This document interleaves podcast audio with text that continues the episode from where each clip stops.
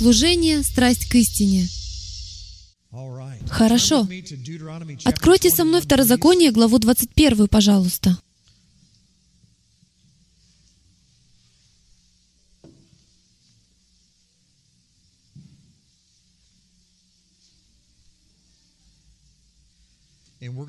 И мы приступим к рассмотрению этой недельной главы Торы.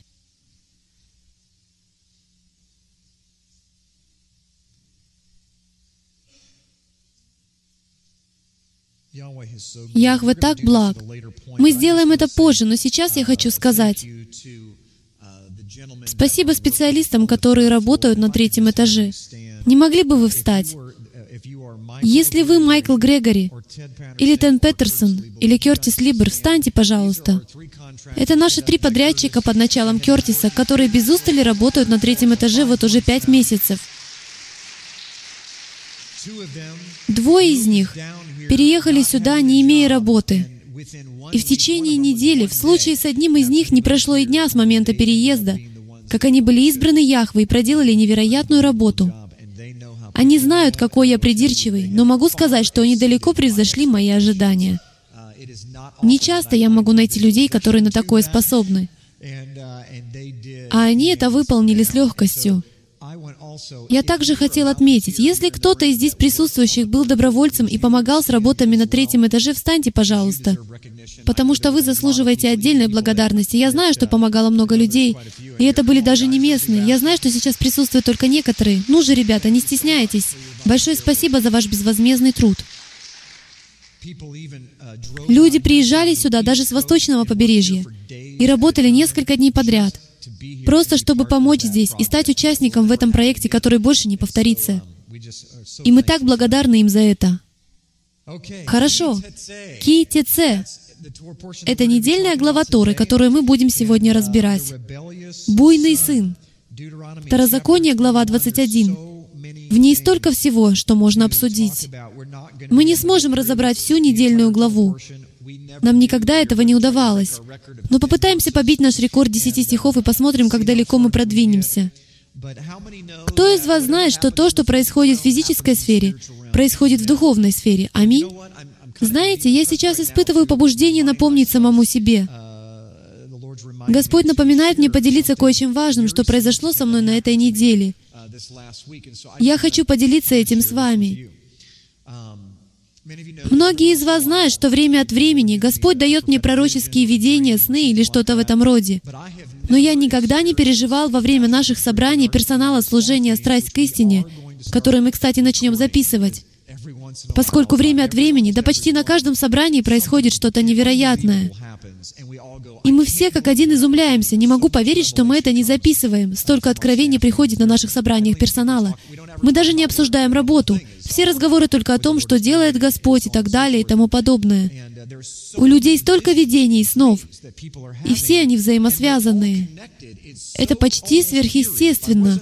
Если бы я не знал, что связан со Всевышним, я бы испугался. Серьезно. Потому что сны настолько переплетаются. У меня не получится рассказать даже два или три сна, которые были на этой неделе у людей, состоящих в нашем персонале, и как они связаны с тем, что делает Господь, и даже с моей личной жизнью. Но я поделюсь тем, что произошло лично со мной. Такого раньше не бывало. Помимо каждого сна, каждого видения, каждого пророческого слова, которое давал мне Яхве для меня или для кого-то другого, со мной никогда не происходило то, что произошло на этой неделе. И я не знаю. С тех пор, как со мной произошел несчастный случай на баскетбольной игре, не знаю, связано это как-то или нет, возможно, Господь пытается меня этим как-то образумить. Я знаю, что мои родители всю жизнь ждали этого момента, как и любой родитель в отношении своего ребенка, не так ли? Но что-то произошло со мной, что заставило меня теперь чувствовать себя по-другому. И вот что произошло. У меня был но не могу сказать, что это было внетелесное переживание, потому что со мной никогда такого не происходило. Но это было самое сильное видение за всю мою жизнь. А у меня были потрясающие видения. Конкретно это видение было очень коротким и очень сильным. Все остальные были видениями из разряда кусок хлеба или буханка хлеба. И все детали — медь, человек, то, это, поле и враг. И все подобные сны или видения — Здесь я увидел луч света, подобный... Это была вертикальная линия. И он не слепил, потому что он светил мимо меня. Я мог видеть его со стороны. Это похоже на то, когда берешь фонарик и направляешь на себя. Тогда он слепит тебя, но когда его отводишь немного в сторону, можешь видеть свет. Это была приоткрытая дверь. Если немного приоткрыть дверь, и с вашей стороны абсолютно темно, образуется полоса света. Я стоял с неосвещенной стороны, и этот луч света проходил в стороне от меня. И я знал, что на другой стороне это был Бог. Я знал, что это был Яхве, этот свет. Откуда я это знал? Вот откуда. Свет не касался меня. Он светил мимо меня. Но даже непрямые лучи света полностью захватили мои эмоции и оборвали всякую мысль, всякую негативную мысль, всю боль, горечь, гнев. Это всецело завладело моей системой эмоций. Просто, скажем так, слава от краев этого света.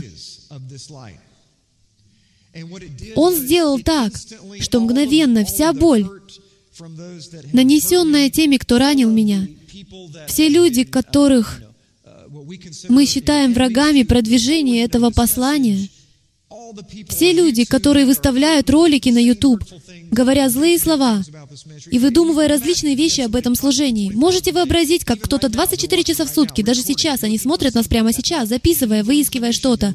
Это пагубное стремление. Они выискивают что-то. Именно так поступает Хасатан, кстати говоря. И вся эта боль, которая глубоко во мне засела, а я думал, что отпустил ее рассудком, тут же ушла. И уже не имело значения не имело значения, потому что то, что по-настоящему имело значение, то, что этот свет был таким мощным, что он показал мне, осветив всю мою систему эмоций, что с детства со мной обходились несправедливо. Даже моя мама может подтвердить, ко мне всегда были повышенные требования, будь то учитель, или пастор, или молодежный лидер. Кто-нибудь еще сталкивался с этим? Когда два человека могут делать одно и то же, и именно у вас возникают проблемы, не так ли? Мало того, что я был тем, кто попадает в неприятности, но когда они узнавали, что другой человек сделал то же самое, однако для него все проходило без последствий, а мне ничего не сходило с рук. Таким образом, более 30 лет моей жизни, мне исполнится 39 через пару недель. 39 лет моей жизни я буквально думал, жизнь несправедлива. Должно быть, Бог меня ненавидит. Наверное, я наихудший человек на земле, потому что мне выдвигают требования как к Богу. Никто не в состоянии отвечать стандартам, которые предъявляются ко мне с восьмилетнего возраста. И во мне начал развиваться критический дух. Те из вас, которые знали меня в прошлом, вот отсюда это и пришло. Это развилось из-за того, что я был поставлен в позицию, которую никто не может занимать. Поэтому, когда я совершал ошибки, которые совершил бы любой человек, даже оратор, если вы долго говорите, то в конце концов ляпнете какую-нибудь глупость, за которую потом будете расплачиваться. Происходило то, что ко мне предъявлялись требования, которым никто не мог удовлетворять, и во мне копилась горечь. И я начал предъявлять эти требования к людям, и стал очень критичным. Есть разница между желанием, чтобы все было на высшем уровне, и критиканством. Просто потому, что существует высшая планка, это не значит, что вы критикан. Это значит, что Яхве говорит, это стандарт. Он не критикует, он говорит, это стандарт, это высшая планка. Ты должен бежать за бег, чтобы победить. Это не значит, что вы имеете дело с критиканом. Он говорит, это моя цель для тебя. В этом направлении мы хотим двигаться. Но я перешел за эту грань в дух критиканства. И во время этого сверхъестественного переживания, которое было близко к внетелесному опыту, которого у меня никогда в жизни не было, поскольку это было настолько реально, когда я увидел это видение, оно мгновенно растопило меня, потому что это было не просто то, что я вижу, как я видел другие видения, бум-бум, как будто они загружаются с флешки под ребро. Но это видение было иным. Я находился в нем, я находился в видении. Вот почему я говорю, что никогда не имел внетелесных переживаний, но в тот момент, когда меня озарил этот свет, это были лишь отблески этого потока света. Все эти чувства и боль тут же выступили на поверхность, и сразу же всплыли все вопросы. Ничем не отличается от того, когда люди умирают. Можете посмотреть на Ютубе посмертные переживания людей. Это все очень похожие истории. Яхве ответил на все эти вопросы мгновенно. Я не смогу, это очень трудно объяснить. Но все вопросы возникли одновременно. Было похоже, будто я слышал каждый вопрос отдельно. И я мог понимать каждый отдельный вопрос, который у меня когда-либо был, несмотря на то, что они были заданы все одновременно. И ответом был один ответ на все вопросы, которые у меня когда-либо возникали. И ответ был следующим. Это был я. Яхве сказал, «Не они тебя судили, не они предъявляли к тебе высочайшие требования, не они были к тебе несправедливо, это был я». Именно я предъявлял к тебе высочайшие требования, потому что если бы ты удовлетворял обычным стандартам, то ты был бы обычным парнем, поскольку мир может продвинуть тебя только до пределов, которых он сам достиг. Но я хочу повести тебя в другое место. Это имеет смысл. Это сделало всю мою жизнь исполненной смысла. То, что происходило с моей жизнью последние пару лет, это были самые драматичные и болезненные переживания, которые я когда-либо испытывал. У скольких из вас родственники отвернулись от вас, когда вы пришли к своим еврейским корням? Мне знакомо это чувство, когда твои родители абсолютно против всего, во что ты веришь. И мой Бог сказал следующее. Это был я. Как с этим быть? Как проглотить такую фразу? Потому что плоть хочет указать на плоть. И я проповедовал суверенного Бога, что каждый шаг, совершаемый человеком, праведным человеком, направляется Господом. Но верил ли я в это на самом деле? Потому что я могу читать Библию интеллектуально и пытаться что-то вынести для себя и поверить в это, но совсем другое дело — истинно верить в это изнутри наружу. В то, что ни один человек не может бросить в вас камень без его согласия. Ни одно орудие, закончите фразу, сделанное против тебя, не будет успешно. Запятая. Давайте добавим контекст других многочисленных мест Писания, если он не даст на то свое согласие. Итак, если орудие создается против вас, и оно преуспевает, значит, он послал его.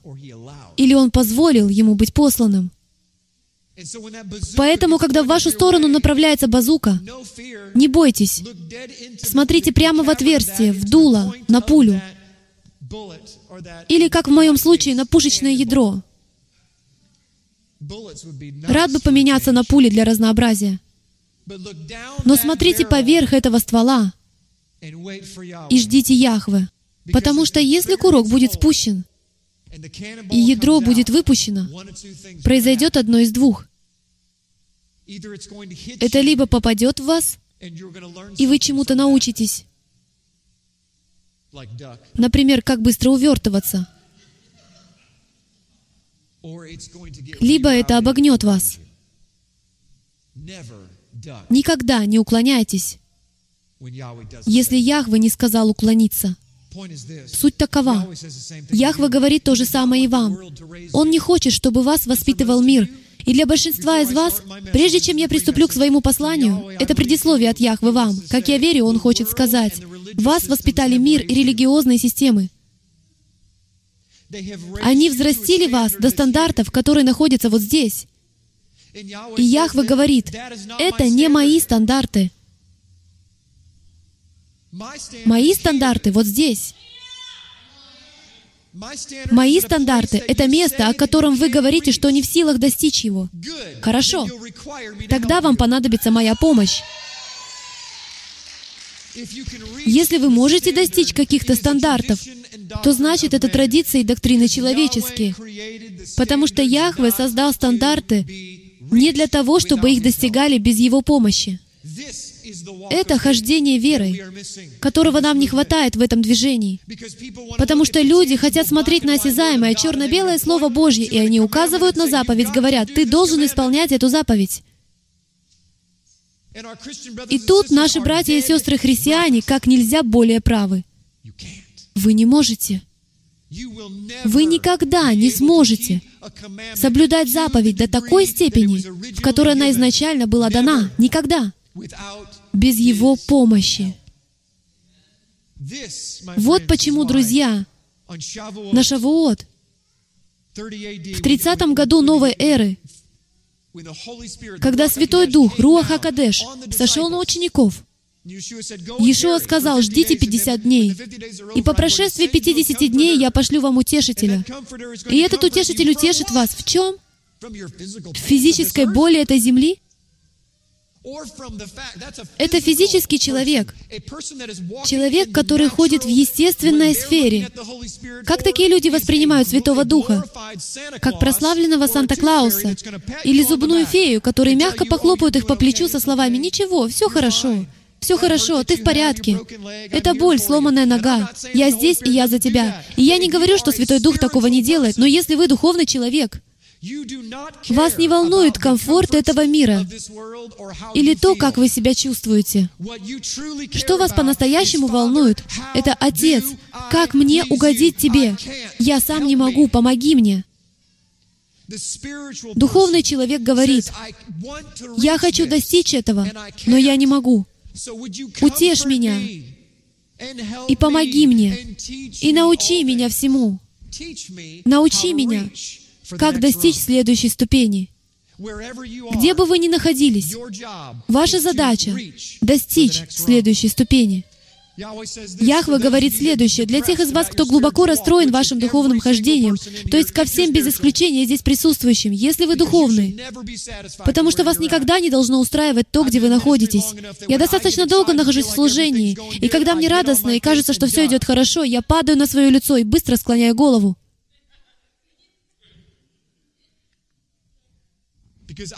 Потому что Ава знает, что я в полушаге от гордости — я убежден, что все те, которые не могут терпеть меня, это служение, это послание, являются моими лучшими друзьями.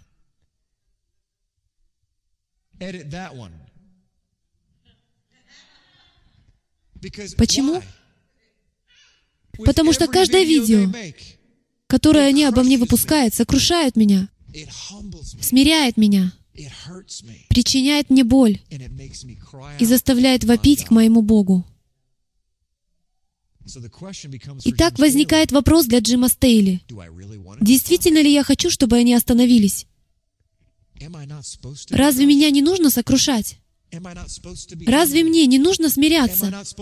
Разве я не должен вопить к моему Богу? И что говорит Писание? Когда ты слаб, Он силен. Так почему же мы пытаемся быть сильными? Зачем мы держим лицо? Почему мы выпячиваем грудь? Почему мы хотим, чтобы все шло хорошо? Почему мы желаем, чтобы наши пути были прямыми? Почему мы хотим, чтобы не было гор? Почему мы жалуемся в долинах? Мы жалуемся на горах, мы жалуемся в долинах, и получается, что остается одно место — пустыня. И угадайте, где большинство из нас живет. Потому что нет места, которое мы называем домом. Дамы и господа, дом — это любое место, куда Отец помещает вас. Это может быть как у меня, когда тысяча людей тычет своими мечами. Это может быть крохотная комната, где никто не знает, кто вы такой. Будьте благодарны за то, что вы служите, и что Господь Иешуа Мессия с вами. А если Он с вами, Никто не может быть против вас. Понимаете, если бы они были умны, они бы оставили меня в покое. Поскольку если я не прав, и я так горд, как они говорят, меня ждет грандиозное падение. Но если они судят меня сейчас, и я гордец, каковым они меня позиционируют, тогда Отец отменит суд. Вот что происходит в духовной сфере. Это законы духовной сферы. Яхве действует на стороне смиренных И Он сдерживает свой суд в отношении тех, кого несправедливо судят. И последнее. Авва хочет, чтобы вы знали, множество людей находятся на различных ступенях лестницы. Если вы находитесь на десятом уровне какой-то сферы, не критикуйте и не судите человека, находящегося на первом уровне. Я этим занимался всю свою жизнь. Я взбирался на десятый уровень в определенной сфере. А некоторые люди находились на первом уровне. Я говорил, почему вы на первом уровне? Что с вами не так? Разве не все должны быть здесь, наверху? Сам я даже не находился там, я просто знал, что должен быть там. Ваша задача состоит в том, чтобы помочь людям перейти на следующую ступень побуждать людей взбираться на следующую ступень.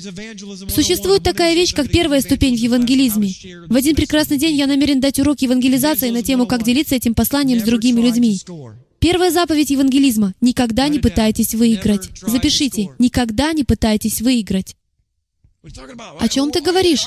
Ведь наша задача — обратить их. Нет, это не ваша задача. Ваша задача даже не в том, чтобы их в чем-то убедить. Ваша задача состоит в том, чтобы сдвинуть их с метровой отметки на двухметровую отметку. И если Ава даст вам разрешение и великое благоволение, вы можете продвинуться до пятиметровой, а затем Яхва может сказать «сядь, посиди». Ты можешь пройти только до пятиметровой отметки, потому что я назначил другого человека отвести его на 15-метровую отметку. Но мы разочаровываемся, и когда подвигаемся с кем-то вот настолько, мы расстраиваемся, не так ли, потому что они не слышат нас.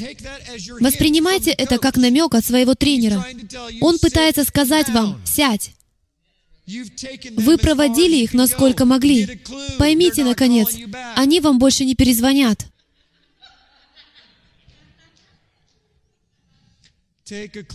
Прислушивайтесь к намекам физической сферы. Это духовное послание. Яхва не дает вам чье-то благоволение, чтобы поделиться Евангелием или посланием начала книги. Воспринимайте это как намек. Вы не тот парень. Вы не та девчонка. И молитесь, чтобы это сделал кто-то другой. Имейте достаточно смирения отступить и позволить сыграть другому игроку. Не пытайтесь быть звездным нападающим. Если вас затерли три раза подряд, вероятно, вам придется присесть и попросить о помощи водоноса. Вам может понадобиться вода. Аминь. Давайте перейдем к Слову. Второзаконие, глава 21. Это было бесплатно. Закон о неизвестном убийстве. Знаете, в этой недельной главе, недельной параше, заключено больше заповедей в этом месте, в этом отрывке, чем в любой другой недельной главе целиком, без исключения. 76 законов содержится только в одной этой недельной главе. Бам, бам, бам, бам. Вы читаете, некоторые из них сбивают вас с толку. У нас никак не получится разобрать их все. Но думаю, мы рассмотрим некоторые из них, которые кажутся совсем непонятными на первый взгляд. И я верю, что некоторые из них применимы и к сегодняшнему дню. Ну вот я опять начинаю отходить в сторону. Извините, рекламная пауза номер два. Нужно пояснить кое-что в отношении Торы. Прошу прощения.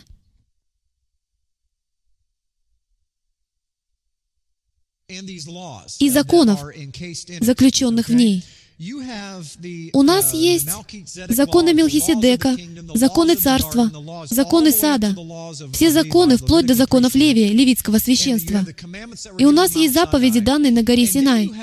А затем появляются все эти комментарии, которые Моисею пришлось добавить по вдохновению Яхвы, по причине греха. Это понятно. В Новом Завете что сказано? Закон был дан по причине наших преступлений. Итак, позвольте задать вопрос. Если бы не было преступлений, не было бы закона. Уяснили? В Новом Завете помните, что сказано? Любовь, радость, мир, долготерпение, благость, милосердие, вера, кротость, воздержание. Он перечисляет все дары Духа и говорит, на таковых. Что там сказано? Нет соответствующего закона. Это может сбить с толку. Пытается ли он сказать, что нет Торы? Он пытается сказать, что если бы вы могли в этом ходить, не было бы необходимости вводить Тору. Никакой. Вот почему, когда придет Царство, большая часть Торы станет неприменимой. Больше не будет разводов, поэтому все законы о разводе утратят силу. Больше не будет полигамии, поэтому все соответствующие законы будут упразднены. Нет ненависти. Вычеркивайте весь эгоизм. С каждым грехом, который вы стираете, вы стираете закон. Я хочу, чтобы у вас сформировалось правильное понимание, поскольку многие учат Торе с такой позиции, что Бытие, Исход, Левит, Числа и Второзаконие — пять книг Моисея. И это навечно. Закон не вечен. Слово Божье вечно. Есть разница. Закон Божий существует только пока человек находится в греховном состоянии. Чем ближе мы подходим к завершению тысячелетнего правления Христа, что Он настает в конце? Новое небо и новая земля. Все станет новым. Чем ближе мы подходим к этому периоду, который называется восьмым днем, когда священник официально вступает в свою должность, вы, как священники, царственное священство, в тот момент вводитесь Торой в свое служение. Тысяча лет — это просто тренировочная площадка. Этот седьмой день — день стояния в покое, ожидание восьмого дня вступления в должность, согласно Торе. Чем ближе мы к нему подходим, тем больше Тора отходит назад. Это работает следующим образом. Это начало времени, а это конец времени. Я правильно показал, чтобы было видно оттуда, где вы находитесь? Слева, правильно, хорошо. Итак, это начало времени, это конец времени. Чем ближе мы подходим к концу времени, Тора движется в этом направлении, пока мы не достигнем конца времени. И тогда мы окажемся в начале времени. Позвольте объяснить еще раз. Мы стартуем с начала времени, с момента сотворения, Бытие, глава 1. Вы стартуете здесь с каким объемом Торы? Очень маленьким. Были законы жертвоприношений, мы это знаем. Но они не были сильно развиты. Нам известно, что Каин и Авель действовали в системе жертвоприношений. Было чистое и нечистое. Законы Шаббата, пищевые законы, мы это знаем, вплоть до времен Ноя. Он знал чистое и нечистое, что он мог есть, а что не мог. Итак, у нас были основы Торы. Наверное, то, во что мы вроде как верим. И все исполняем, надеюсь. Но с течением времени что произошло с человеком? Человек начал скатываться вниз, грешить больше. И что же произошло? Тору надо было расширять. Нужно было добавить больше законов, потому что человек пошел в неверном направлении. Сколько законов нужно дать идеальному подростку? Серьезно, посмотрите, как мы это делаем в повседневной жизни.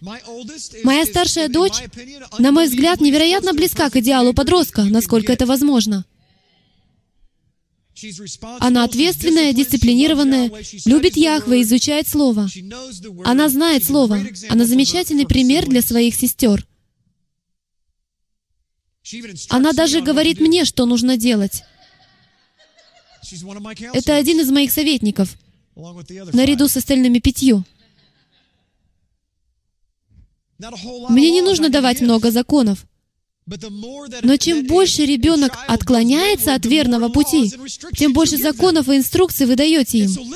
Послушайте, что я собираюсь сказать, потому что я верю, что это по вдохновению Святого Духа. Мы продолжаем заострять внимание на отдельных деталях закона, как будто это то, чего на самом деле хочет Бог. В то время то, чего Он хочет, так это находиться здесь. То, где мы заостряем внимание в этом движении, это неверное место. Мы заостряем внимание здесь, на вершине всех нюансов закона, появившихся вследствие греха. А Бог говорит, когда я говорю о восстановлении, когда я говорю о рекалибровке, когда я говорю о стандартах в соответствии с самым началом, на какую отметку времени, по-вашему, он хочет передвинуться? Сюда? На пик греха? Говоря, я хочу, чтобы вы делали это. Или сюда? Он хочет вас видеть в саду или на вершине горы Синай? Дамы и господа, Движение еврейских корней — это не последнее движение, поскольку его фокус на горе Синай. А Яхве хочет вас видеть в саду. И даже не в саду, а в середине сада. Потому что они родились в Эдемском саду, если так можно выразиться. Но Он взял их из сада и поместил их в середину сада. Это был прообраз святилища и святого святых. Быть за пределами сада значит быть на внешнем дворе. Дамы и господа, мы живем во дворе. Мы даже не знаем, что такое святилище. Когда вы входили в святилище, в реальном храме, там находилось всего лишь два предмета. Посмотрев налево, вы видели минору, бросающую свет на стол с хлебами предложения. Простота Яхвы и Его Слово ясна дальше некуда. Это Дух. Вы когда-нибудь задавались вопросом, почему семь церквей в Откровении и семь Духов Божьих? На миноре семь свечей, представляющих собой Слово Божье. Дух Яхвы, Руаха Акадеш, проливающий свой свет, свой огонь на единственное, что имеет значение, на простоту Слова Божьего, хлеб. Будь я Богом, и появись у меня возможность спроектировать скинию, я бы поставил с одной стороны минору и направил бы свет на свиток Торы. Ну разве в этом нет своей логики? Признайтесь, это очень логично, и по телевизору смотрелось бы здорово. Луч света движется по еврейским буквам свитка Торы.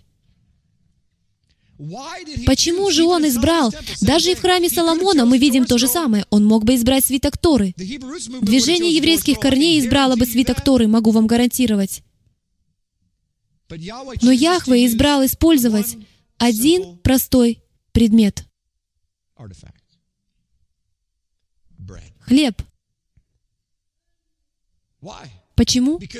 Потому что в физической сфере присутствует духовное послание. Если вы понимаете, что такое хлеб, хлеб не появляется чудесным образом. Сегодня современное поколение, если вам нет 30, вы этого не поймете. И его также не приносят кролики, не так ли? Что я и говорил. Хорошо, что вы, находясь у себя дома, этого не слышали. Вы этого не слышали. Но возвращаясь на две тысячи лет назад, мы видим, что хлеб имеет большое значение, поскольку хлеб изготавливали из пшеницы. И это видел каждый израильтянин раз в году. А пшеница вырастала из зерна, посаженного в землю осенью. И оно умирало. Оно должно было умереть. Это одно из немногих семян, которое должно умереть. Оно должно буквально полностью умереть, и оболочка открывается из-за гниения. И только когда открывается оболочка, и зерно наконец умирает, и окончательно сдается, вода, которая заключена в нем, Яхве по своей мудрости поместил крошечную каплю воды внутрь зерна. Но это не сыграет никакой роли, пока оболочка не разорвется. Семя заключает в себе абсолютно все необходимое, чтобы произвести то, что отправится во святилище, и что будут есть священники. Но пока оно не умрет, оно не сыграет никакой роли. Вот почему вы названы пшеницей, вот почему я назван пшеницей. Потому что внутри нас есть все необходимое, чтобы произвести то, что свято, для Господа Иешуа Мессии, первосвященника, чтобы Он ел. Но пока вы не умрете для себя и не переступите через себя, пока вы полностью не сдадитесь и не отдадите все, что есть у вас, что вы когда-либо хотели, и мотивы вашей жизни, в отношении которых вы даже не подозреваете, некоторые из вас, что они являются злыми, потому что мы не знаем свое собственное сердце. Я не знаю своего сердца. Вот почему Яхве приходится постоянно колотить меня, потому что я нахожусь в одном шаге от гордости, так же, как и вы. Но когда меня колотят, и я воплю, «Отче, я больше не выдержу», я сдаюсь и открываю свою грудь, перестаю притворяться и снимаю маску. Семя, которое содержит все необходимое. Только один компонент отсутствует в этом семени. И это кислород. Когда оно трескается, и к этому семени поступает кислород, он заставляет его прорастать, раскрывает его, и оно, наконец, начинает прокладывать себе путь сквозь почву и прорывается наружу. В конечном итоге оно вырастет и созреет. И как раз в то время, когда все будут говорить, «Оно прекрасно», придет серп Яхвы и снова его срежет. Звучит знакомо, не так ли? Поэтому я и говорю, когда все идет хорошо, сойдите на обочину дороги и пойдите на лицо. Потому что Ава пройдет и снова срежет вас с определенной целью. Потому что вы не предназначены быть семенем, и вы не предназначены быть пшеницей. Он срезает вас, а вы удивляетесь, «Господи, почему ты режешь меня?» Ведь я наконец-таки стал зрелым. Я святой. А он отвечает, нет, это всего лишь первая стадия, я срезаю тебя. И что происходит потом? Он возьмет вас, возьмет камень и раскрошит зрелую часть этой пшеницы.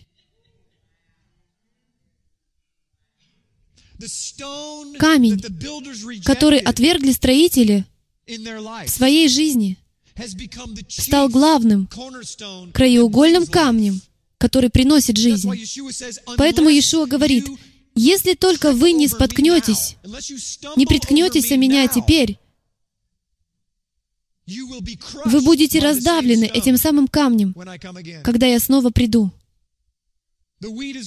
Пшеница крошится камнем, пока не образуется мекина и зерна, но они все равно еще перемешаны. И вы возмущаетесь. Чувство просто ужасное.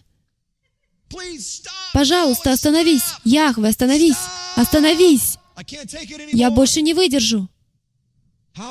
Сколько раз я вопил в своей постели «Остановись!» Сколько раз вы вопили в своей постели «Остановись!» В то время как все его намерения и мотивы в том, чтобы сделать вас тем, кем вы созданы быть. И он делает это. Затем он берет эту смесь, и вы оказываетесь в середине склона холма. Вы прямо под вершиной холма в Иерусалиме, где находится гумно. И они обмолачивают пшеницу, крошат ее. И когда молодьба заканчивается, зерно помещают прямо под вершину холма, потому что в Израиле ветер чуть ниже вершины просто идеален, чтобы веять пшеницу. Именно там они подбрасывают смесь зерен и мекины в воздух. А ветер отделяет легкую мекину от пшеницы, и образуются две кучи. Вот как это просто.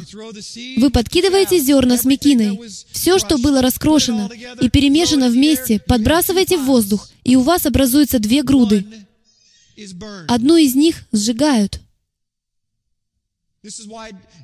Поэтому неважно, оказались ли там плевелы, поскольку молотят все вместе. И то, и другое будет перемолото без остатка. И части их окажутся в двух грудах. И совершенно ясно, что является зерном. И знаете, что отделяет зерна? Не человек, который ходит и оглашает «У тебя в жизни грех». У этого пастора в жизни грех. Джим Стейли не знает, о чем говорит, он просто гордец. Давайте разместим видео на Ютубе.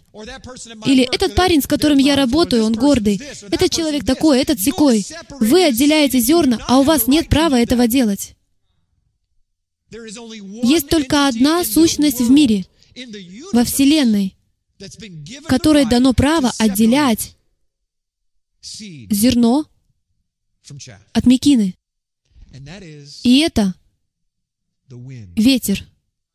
И на иврите это слово звучит как руах.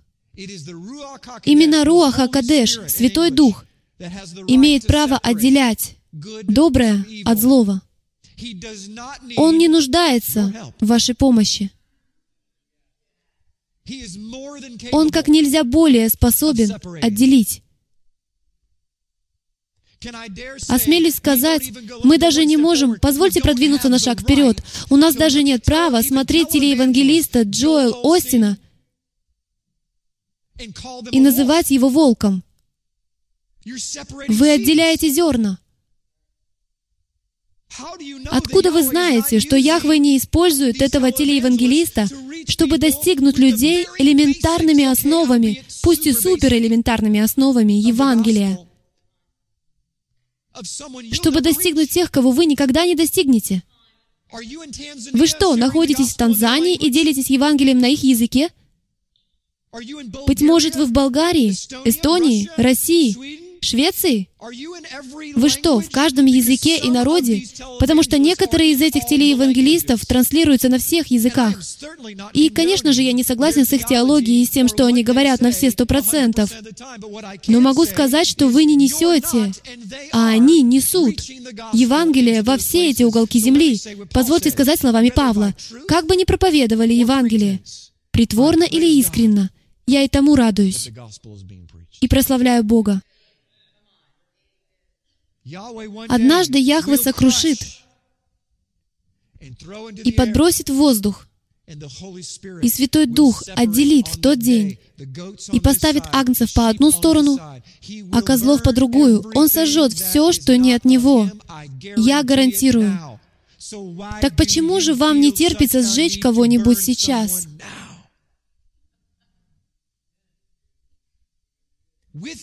От уст своих как сказано в Евангелии от Матфея, оправдаешься, и от уст своих осудишься.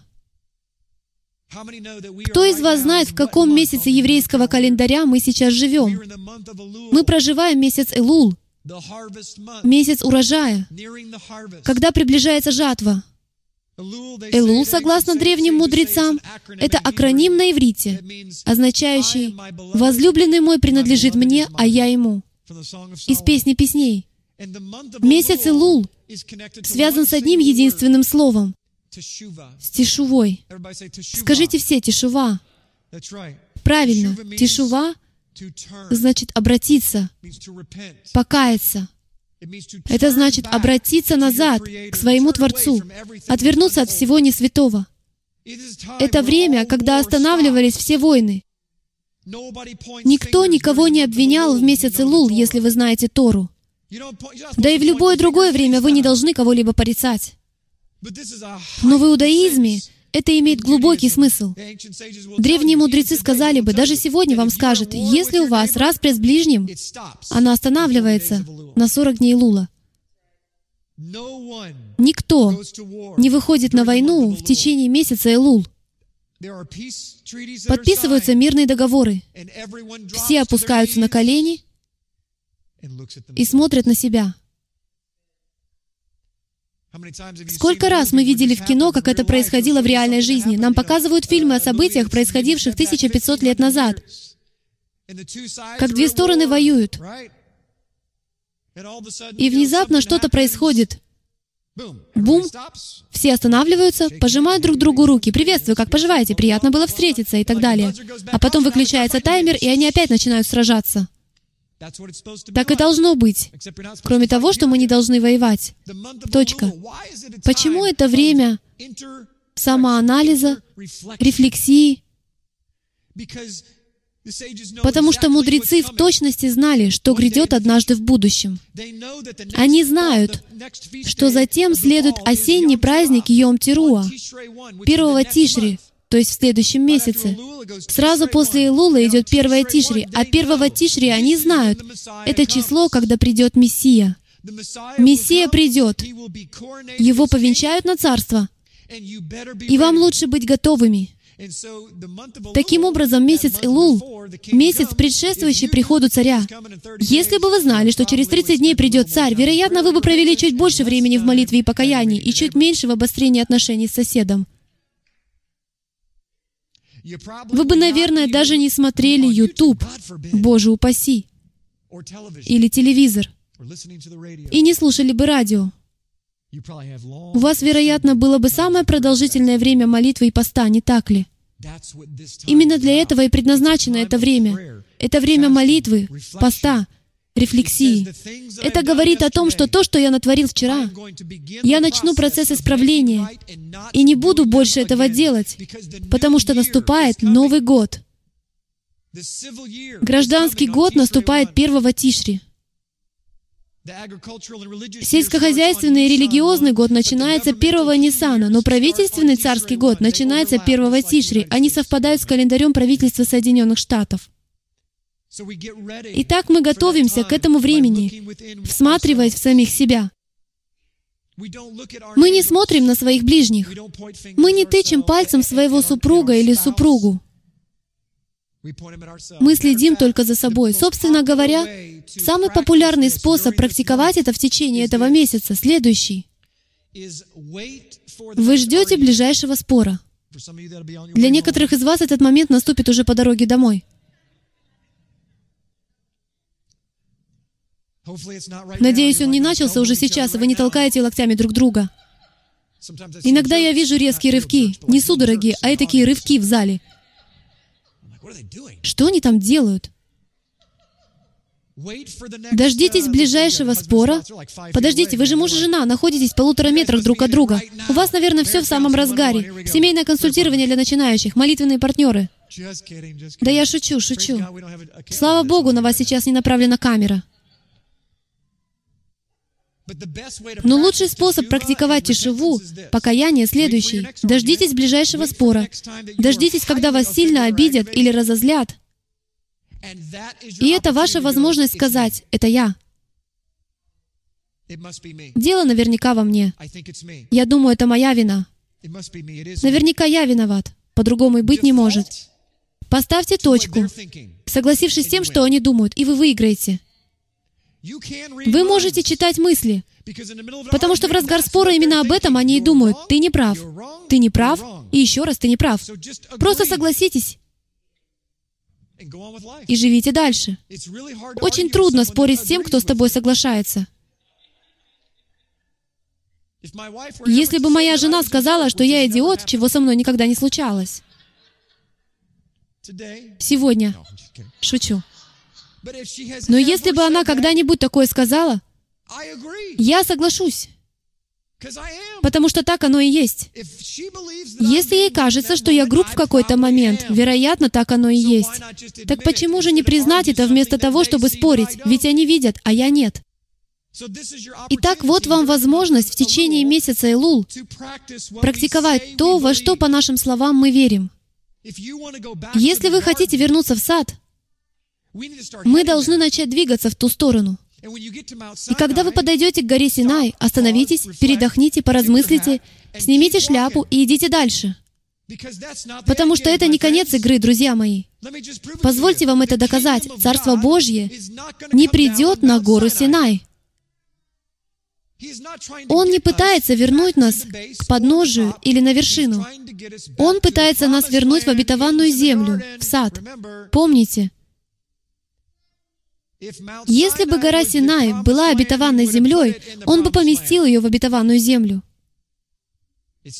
Это не конечная цель. Собственно, я сделаю очевидный вывод из этого весьма греческого хода мысли. Это начало. Потому что это произошло в начале их путешествия.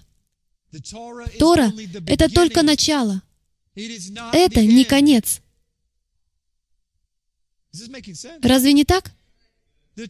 Тора — это не то, на что вы сосредоточенно, благоговейно взираете и ждете, не дождетесь, чтобы исполнить ее. Это хороший старт, но это не зрелый старт. И это в том, где находится большая часть движения еврейских корней сейчас. Я хочу исполнять это. Мне нужно выяснить, как это исполнять. Это хороший старт, но это не конечное намерение Яхвы. Намерение Яхвы, понимаете, это принижает Тору, когда вы говорите, Бог хочет лишь того, чтобы я соблюдал Тору. Это значит, что вы не понимаете Тору. Инструкции. Что означает это слово на иврите для тех из вас, кто присоединился к нам сегодня в первый раз? Цель заповеди. Цель инструкции намного более мощная, дамы и господа, чем могут предложить черные буквы на белом фоне. Потому что до того, как это стало черно-белым, оно было вечным. Итак, то, на что мы смотрим, это на самое начало, но цель Яхве, стоящая за этим, следующая. Он хочет, чтобы Тора изменила вас. Она бросает вам вызов. Это не кусок бумаги. Это Мессия на холсте. Это Мессия, начертанный на коже Агнца, на которого вы смотрите. Когда вы пытаетесь соблюдать это, вам нужно говорить, «Отче, научи меня, ибо не ведаю, что творю». Представьте, что именно вы распинаете его. И вы всегда будете пользоваться его благорасположением. Проживите свою жизнь, распиная кого-то, и обнаружите себя плечо к плечу с римским сотником в день суда.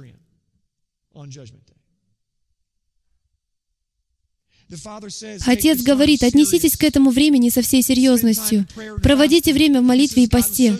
Это настолько серьезно для нас в служении «Страсть к истине», для наших сотрудников, что мы решили возобновить, восстановить вызов Неемии.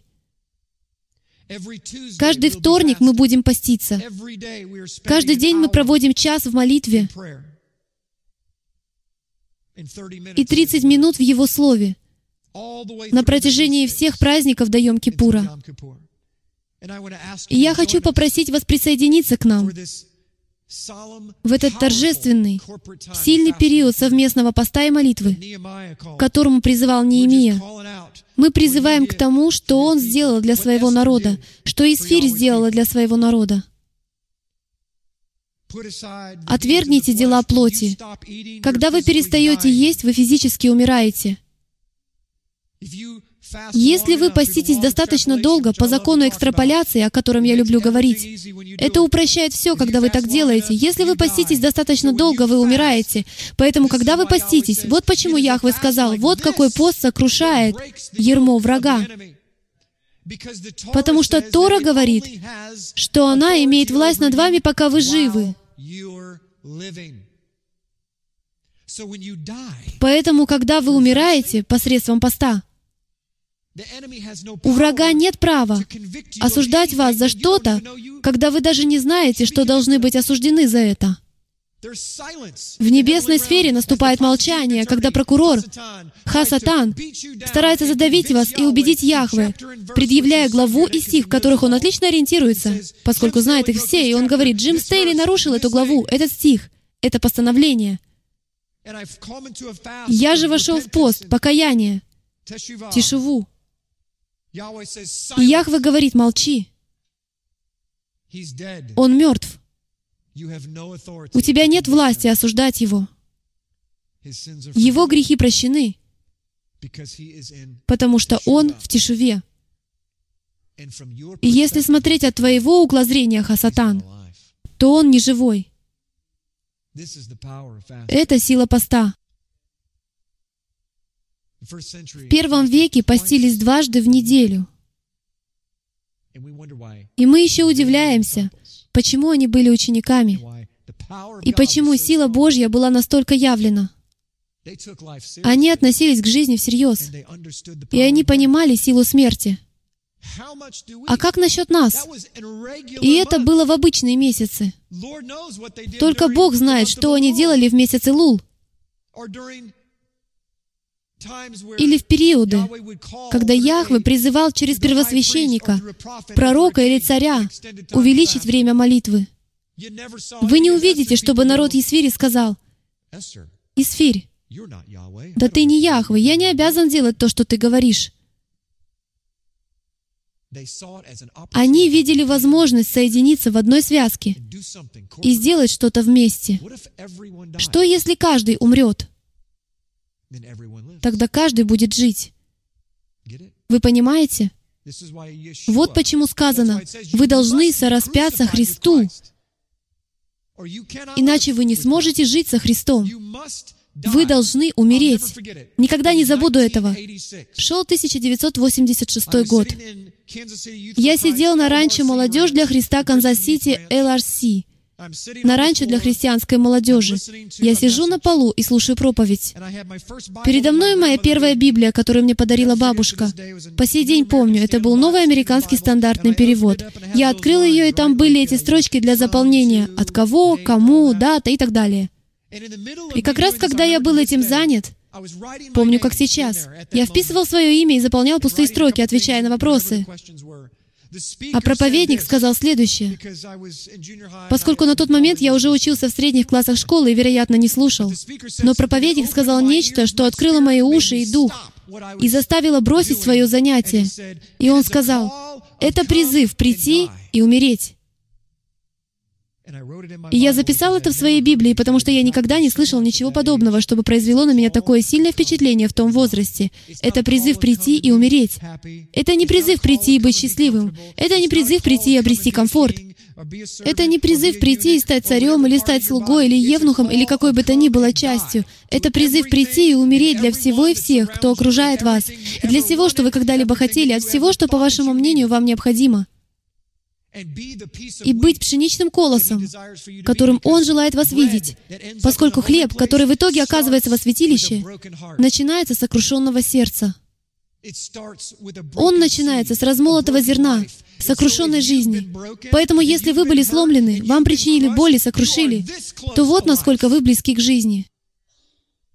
Единственное, что вас удерживает от того, чтобы полностью стать тем, кем желает вас видеть Отец, это ваша неспособность определить, что это был Он.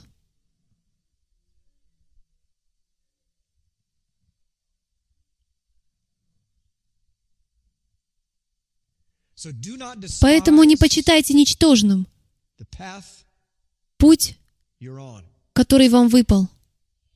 Не уничижайте путь, на котором вы стоите. Наш царь все видит, все знает, и он во всем. Он направил ваши шаги, чтобы привести вас и сделать вас тем человеком, каковым вы сейчас являетесь. Я не говорю о том, что Он одобряет все, что вы сделали. Но Он настолько праведный и настолько любящий, что Он использовал даже ваш самый ужасный грех, чтобы сформировать и переделать ваш характер в то, кем вы сейчас являетесь. И если вам не нравится то, что вы сейчас собой представляете, тогда подите на свое лицо и умрите. Распахните свою грудь. Обратитесь к кому-нибудь. Выпустите это. Когда люди приходят к нам за освобождением, обращаются за молитвой, они могут провести до восьми часов с молитвенной командой, не осознавая, что они извергают из себя то, что было с ними в детстве, то, что они сделали, то, что с ними сделали. Знаете, что все это такое? Кто-то берет свое зерно и вталкивает его в вашу жизнь.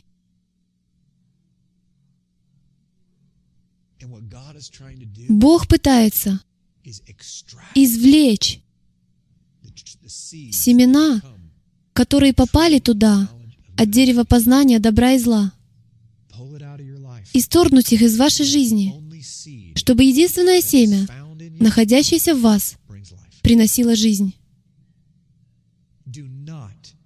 Не бойтесь позволить кому-то осмотреть ваше горло. Вы скажете, нет такого человека, который годился бы для того, чтобы осмотреть мое горло. Вы правы. Но он подходит для этой цели. И он сделает это.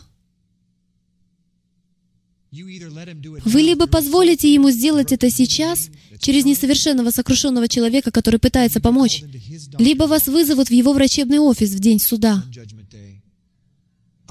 Я не хочу, чтобы мой царь сказал, «Открой рот и скажи «А».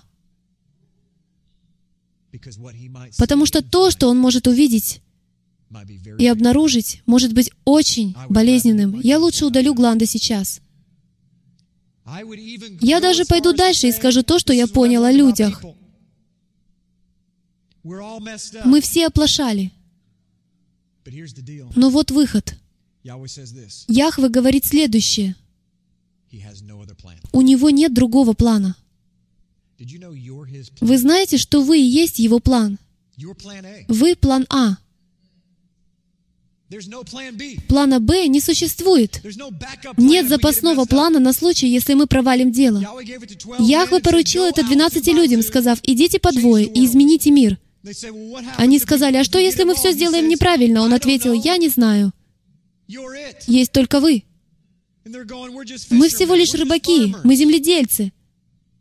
На что он сказал, «И что?» «Идите, и я буду с вами». Плана Б не существует. Вот почему я воспринимаю это служение и мое призвание очень и очень серьезно.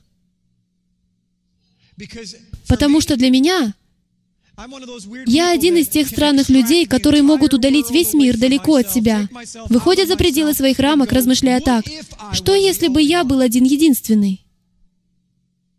И был один человек в Танзании, а мы с ним были бы единственными людьми на планете. И я знал бы Евангелие. Что бы я сделал?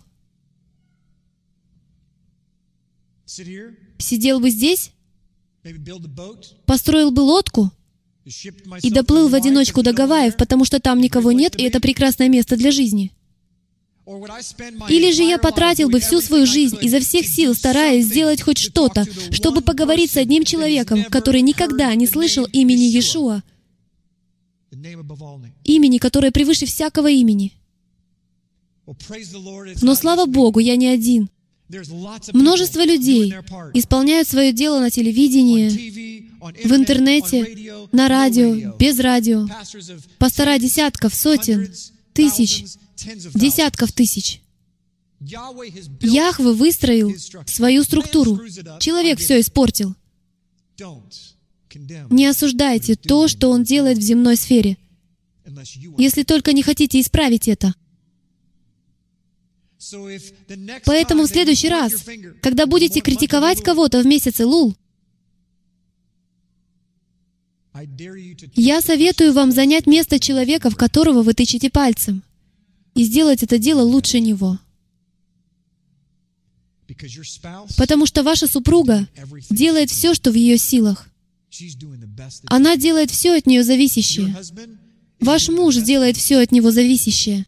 Вы оба сломлены в конец запутались. Почему бы вам не признать, что вы оба неправы?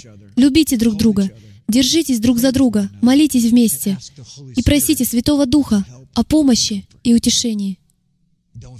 Не ищите этого где-то еще. Не ищите этого где-то еще. Единственное, что вы найдете, это рот, наполненный дресвою, и другое семя в желудке — которые ему однажды придется извлекать. Аминь. Пожалуйста, откройте со мной Второзаконие, главу 21. Ты дашь мне сегодня сказать? Нет.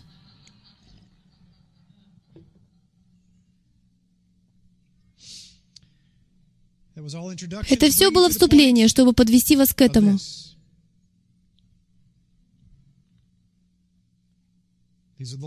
Это законы войны.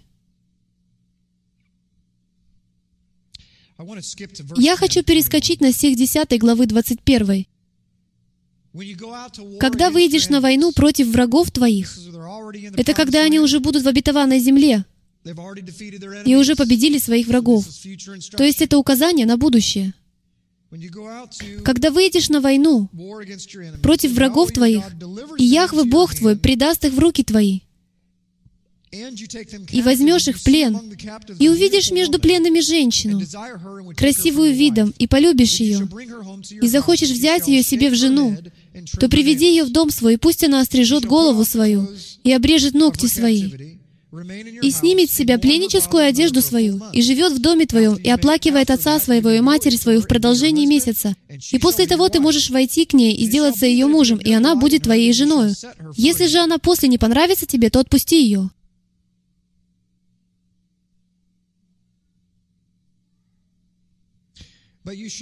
Отпусти ее, куда она захочет, но не продавай ее за серебро и не обращай ее в рабство, потому что ты смирил ее. О, это жесткий закон. Если не брать в расчет контекст. Читайте в контексте, и он прекрасен. Итак, давайте разберем древние обычаи войны. Буквально минуту. Один из древних обычаев войны, прежде всего, он проблематичен, если вы знаете Тору. Почему? Потому что в Торе уже сказано во Второзаконии 7 главе, если не ошибаюсь, что они не могут брать в жены чужеземных жен. Но тут сказано, что они могут запросто жениться. Что это значит? Противоречие? Нет. Бог умнее нас. Он говорит, вам нельзя жениться на чужеземках. И Он перечисляет врагов в земле ханаанской. Это уже после того. Это не те враги, с которыми они начали драку. Яхве, когда они входили в землю ханаанскую, сказал, «Это парни, от которых я хочу избавиться». Это плохие парни. И кроме того, как я уже учил об этом отдельно, в большинстве городов, которые он послал уничтожить вместе с мужчинами, женщинами и детьми, были нефилимы. В этих сообществах была смешанная кровь. Итак, он говорит, дело в ДНК. Некоторые из них даже не люди, поэтому уничтожьте всех, мужчин, женщин и детей. Это многое объясняет, не так ли? Но это происходит уже после того. Теперь, когда кто-нибудь первым нападет на тебя, если ты хочешь, ты можешь выбрать жену, какую пожелаешь. Но обратите внимание, это настолько потрясающе. Это один из законов герменевтики в толковании Торы. Нельзя смотреть на закон буквально. Нужно понимать культурный контекст. Потому что кое-что из этого комично. Это на самом деле забавный закон. Наши друзья-атеисты скажут, вот поэтому-то я и не служу Богу. Они не видят в этом юмора. Они не видят того, что Яхве делают. Итак, давайте разберем это место. Один из культурных аспектов — это когда кто-то идет на войну. В древних обычаях было принято, чтобы женщины облачались в самые красивые наряды, потому что они знали, что была большая вероятность, что их мужей убьют. И они знали, что существовал закон, гласящий, что если во время войны мужчин убивали, женщины автоматически становились рабынями. Это был непререкаемый закон в древних обычаях. И если им грозило рабство, и вы знаете, что возможность остаться без мужа велика, вы захотите выглядеть как можно лучше, чтобы с вами обращались не самым худшим образом. Не углубляясь во все детали, это было нужно для обольщения.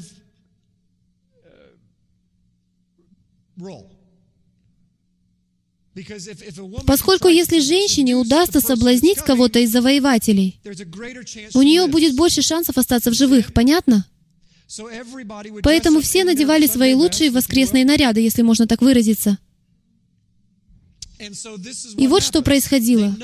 Они знали, что их возьмут в плен — о них должны как-то позаботиться. Закон, когда женщину берут в рабыни, был, по сути, системой социального обеспечения. Однако во многих языческих землях этот закон грубо нарушался. И с этими женщинами обращались ужасно. Никаких прав, никаких свобод. Яхве говорит, только не в мою вахту.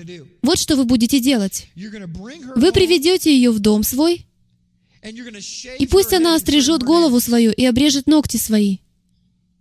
И ждите 30 дней. Если по истечении 30 дней это прекрасное, кстати, здесь говорится, и снимет с себя пленническую одежду свою. Это идиома. означающее великолепное, прекрасное подвенечное платье. Теперь вы увидите ее в ее будничном виде, с пучком на затылке и в спортивных штанах, со следами детской отрыжки на плече и ребенком, орущим в правой руке. И вы увидите ее с выплаканными глазами, скорбящей по отцу и по матери, с обритой головой. Говорю вам, дамы и господа, Бог пытается сказать, «Я хочу, чтобы ты действительно удостоверился, что это то, чего ты хочешь». Я позволю ей не просто пустить слезу. Пусть рыдает и рыдает, вопит и причитает, и ты ничего не сможешь с этим поделать в течение 30 дней. Поскольку Тора говорит, что по умершим можно скорбеть 30 дней. Полностью оставив все дела, вы можете оплакивать родных 30 дней. Таким образом, Он дает им права женщин и в Рим, которые могут оплакивать родных в продолжении 30 дней. Он говорит, они не рабыни. Ты хочешь привести ее домой и сделать своей женой? Удостоверься, что это не похоть. И поэтому он говорит, что хочет, чтобы мужчина привел ее к себе домой и выполнил все эти предписания. И спустя 30 дней, если ты все еще любишь эту женщину, которая не принимала ни ванны, ни душа, которая все это время вопила и выплакала все глаза, у нее опухло лицо и все в таком роде, и ты все еще считаешь, что она желанна и соблазнительна, будучи совершенно лысой, тогда из этого, пожалуй, что-то и выйдет. Хотите посмотреть, на что это похоже? Придите домой, возьмите фотографию, загрузите ее в Photoshop, сотрите волосы, Именно так оно и было.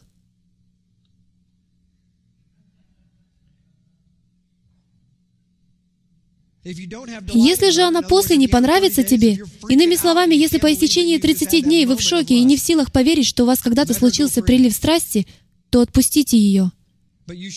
Но не продавай ее за серебро, потому что именно это делали язычники.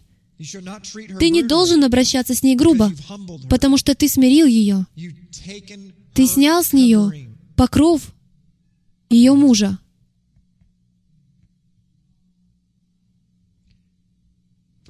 Теперь 1 Коринфянам, глава 11, должна быть немного понятнее. Про обритие головы помните? И будет, как обритая. Кто такие храмовые проститутки?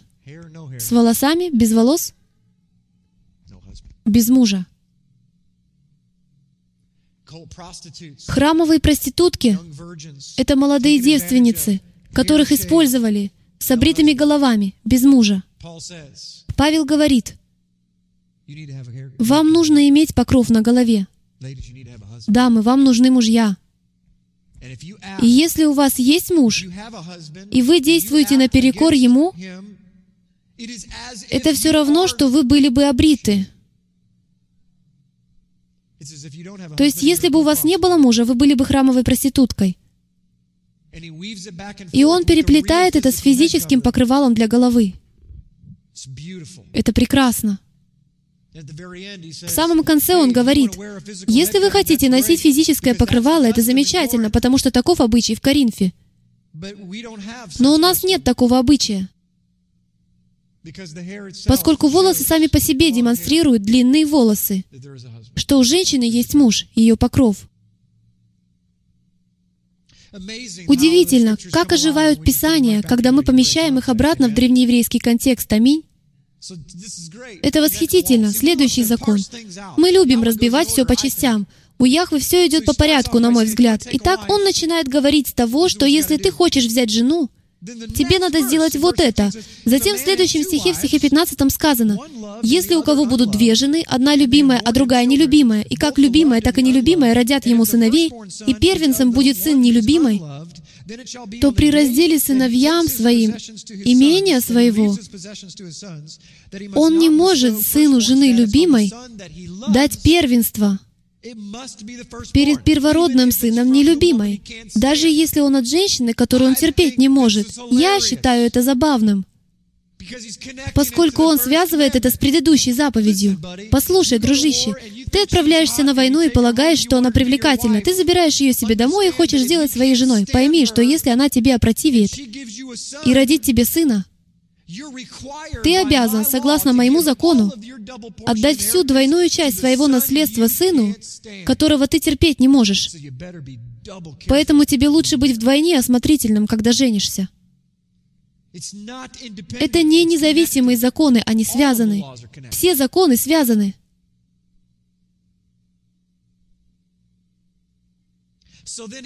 Затем он проводит связь снова. Он продолжает. По мне так это потрясающе. Я люблю Слово Божье.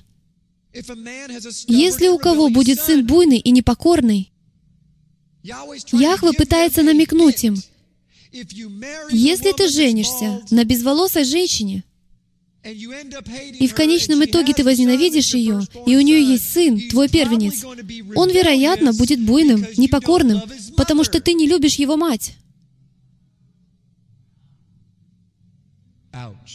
Ай-яй. А если он непокорен, потому что ты не любишь его мать? Вот что произойдет. Твое имя будет опозорено. И вот что ты будешь обязан сделать. Если у кого будет сын буйный и непокорный, не повинующийся голосу отца своего и голосу матери своей, и они наказывали его, но он не слушает их, то отец его и мать его пусть возьмут его и приведут его к старейшинам города своего и к воротам своего места пребывания. Именно там находился Бейдин. Это была настоящая структура. В те времена не было независимых подрядчиков и в Рим. Вас волокли к воротам города, нравилось вам это или нет. И затем сказано, «И скажут старейшинам города своего, сей сын наш буин и непокорен, не слушает слов наших, мод и пьяница. Тогда все жители города его пусть побьют его камнями до смерти. И так истреби зло из среды себя, и все израильтяне услышат и убоятся». Это одна из наиболее бурно обсуждаемых и загадочных заповедей во всей Библии и во всей Торе.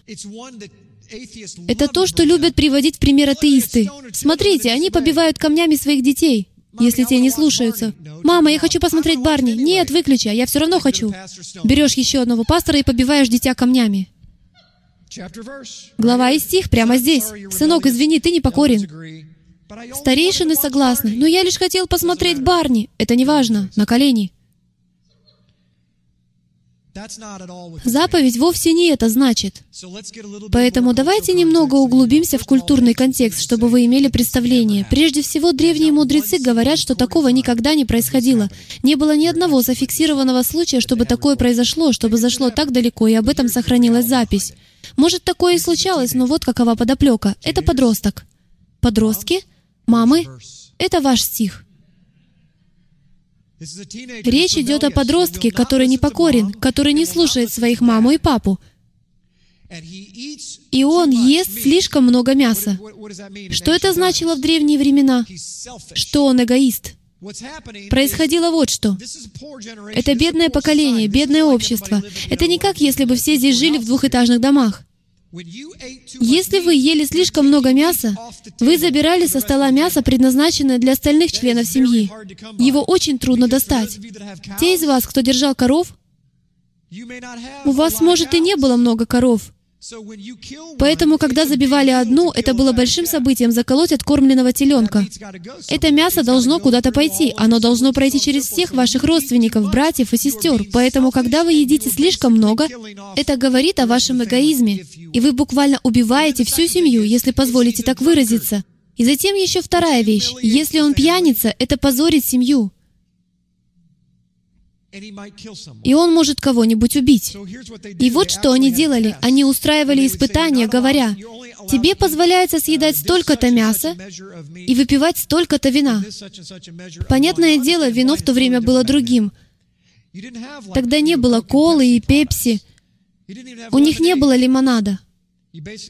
Все, что было, это вино и вода. Вино употреблялось как ежедневный напиток во время вечерней трапезы.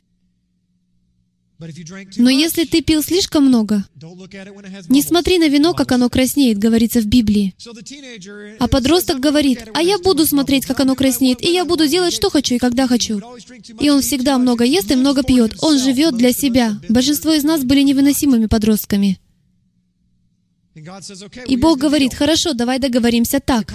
Вы знаете контекст. Этого подростка уже приводили к старейшинам и устраивали ему предварительное испытание. Так что для него это было не в новинку. Он точно знает, что от него требуется, и при этом отказывается послушаться старейшин города. Поэтому теперь его привлекли за неуважение к суду. Он был условно освобожден на поруки. Кстати, наша система функционирует точно так же. Он проявил неуважение к суду и за это вновь предстал перед судьями. И что они делают? Побивают его камнями. Этот парень отдает себе полный отчет в своих действиях. Он знает, что его побьют камнями, если он будет и дальше бунтовать. Но ему все равно. Поэтому хотите верьте, хотите нет, это является актом милосердия. Возможно, вы скажете, это самый ужасный Бог, которого я только встречал в своей жизни. Он готов убить юношу лишь за то, что тот взбунтовался. Он бунтовал не один раз, он пьяница. Итак, позвольте мне это изложить на языке 21 века. У вас 18-летний парень, у которого зашкаливает уровень тестостерона. Он напивается каждую пятницу вечером. Он эгоист и крадет деньги, что значит ест слишком много мяса. Обворовывает своих родителей, слишком много пьет. Водит машину пьяный. Сколько людей погибнет, прежде чем мы выдвинем ему обвинение? Поэтому была очень простая система. Мы знаем, что ты кого-то убьешь. Это лишь вопрос времени, прежде чем ты ввяжешься в какую-то драку в баре и кого-то убьешь, и ты убежишь в другой город, чтобы скрыться. Поэтому прежде чем тебе будет предъявлено обвинение перед Всевышним Богом в убийстве, мы избавим тебя от этого суда. И мы сейчас побьем тебя камнями. Мы закончим твою жизнь сейчас, потому что мы знаем, что если ты на самом деле можешь бунтовать против ворот, против городских ворот и Торы, и твоих родителей, причем неоднократно, и можешь вот так нарушить режим пробации, значит, ты не испытываешь никакого уважения к властям, никакого уважения к слову Яхвы и никакого уважения к человеческой жизни. Поэтому тебя нужно лишить жизни. И поверь мне, мы тем самым оказываем тебе услугу. Это несколько раскрывает контекст. Это прибавляет веса и важности. Разве мы не поступаем точно так же на более низком уровне? Мы говорим своему сыну-подростку, «Слава Богу, у меня нет таких детей». Но я сам был таким. Итак, я слышал такие проповеди. Сынок, я тебя привел в этот мир, и я могу тебя из него вывести. Я слышал проповеди, в которых говорилось, если ты сделаешь это, то произойдет вот это. И вы только представьте себе, я всегда доходил до самого края. А затем я спотыкался, переступая черту, и я получал заслуженное наказание. Хорошие родители никогда не отступают от своих слов. Нерадивые родители — вводят правила, а затем вводят исключения. В Библии сказано, что если вы не наказываете своих детей, то вы их ненавидите. А если вы их не ненавидите, то вы будете их наказывать. Итак, наказывайте своих детей сейчас, пока у вас есть такая возможность, с тем, чтобы, повзрослев, они вас поблагодарили за то, что вы направили их на путь истинный. Аминь. Есть еще столько всего, что я хотел бы рассмотреть. Давайте пройдемся еще по некоторым местам. Вот хорошее. 22 стих. «Если в ком найдется преступление, достойное смерти, и он будет умерщвлен, и ты повесишь его на дереве, это потрясающе, то тело его не должно ночевать на дереве, но погреби его в тот же день, ибо проклят пред Богом всякий повешенный на дереве, и не оскверняй земли твоей, которую Господь Бог твой дает тебе в удел. Кто из вас помнит Брит Хадаша, Новый Завет? Именно это место Писания упоминается в связи с Иисусом Христом и Ишуа Мессией. Проклят всяк, висящий на древе. Он висит на дереве, дамы и господа, а не на кресте. Он висит на дереве с поперечной перекладиной. Он нес поперечную перекладину, не так ли? А затем его повесили на древо. Таков был древний обычай.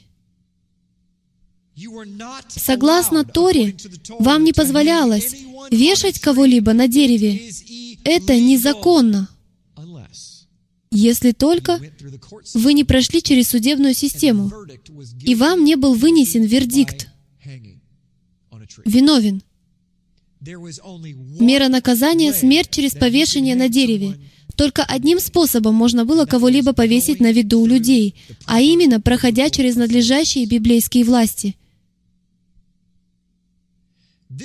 Именно поэтому то, что произошло с Иешуа, было незаконным. Именно поэтому от него требовалось воскреснуть из мертвых, согласно Торе, потому что имело место несправедливое повешение. Не было судебной системы.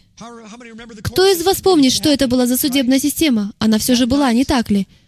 Той ночью, поздно ночью, приходит первосвященник и устраивает бейдин незаконно. В Торе сказано, что это должно было быть днем. А они что сделали? Устроили пародию на судебное разбирательство посреди ночи, когда никто не мог выступить в поддержку другой стороны. Это было одностороннее повешение. Это была предвзятая коллегия присяжных заседателей. Эти присяжные были отобраны теми, кто хотел его повесить. Было очевидно, каким будет их вердикт. Поэтому Яхве, согласно своему слову, должен был воскресить его из мертвых. Он должен был это исправить, потому что его судили неправильно. Он был судим неправедно. Как это проявляется сегодня? Как этот закон соблюдается сегодня? Ведь сегодня мы не вешаем людей на деревьях. Конечно, вешаем. Это называется Facebook. Это дерево смерти. Вы смеетесь, потому что именно так оно и есть. Мы вешаем людей. Не так ли? Людей, наделенных большим талантом красноречия, или тех, у которых всегда душа на распашку. К сожалению, социальные сети сегодняшнего дня превратились в деревья дня вчерашнего, где теперь люди могут излить свои эмоции без судьи. Нет библейской судебной системы. Это Каиафы, которые по ночам оставляют комментарии о людях, которые им не нравятся, о родственниках, которые их чем-то обидели, о друзьях, которые ни во что их не ставят, о тех, кто наступил им на ногу. Мы буквально судим и вешаем людей. А в Торе сказано, что вы прокляты, если вы повесили кого-либо незаконно. Это противоречит закону Божьему. Вешать кого-то на виду у людей — если только на это не было дано разрешение судьями у ворот города. Итак, если нет ворот города, в сегодняшней диаспоре нет судей, сидящих у ворот. Что же, по-вашему, вы должны делать согласно Торе? Ожидать ворот. Ожидать прихода Царства — Потому что когда придет то царство, тогда исполнится его воля. И ворота будут очень ясными. И судьи будут очень-очень ясными. Это понятно? Разве не прекрасно то, как Тора, та самая Тора, которую все мы привыкли считать чем-то устаревшим, вчерашним и неактуальным,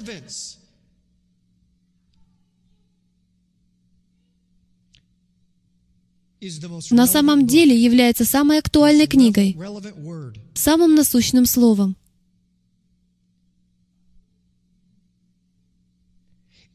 Неудивительно, что автор второго послания к Тимофею пишет в третьей главе, 16 стихе, что все Писание богодухновенно и полезно для научения, для обличения, для исправления, для наставления в праведности. Да будет совершен Божий человек, ко всякому доброму делу приготовлен. И когда это писалось, существовало только одно Писание, то, что мы называем началом книги. Нам следовало бы читать Библию медленнее.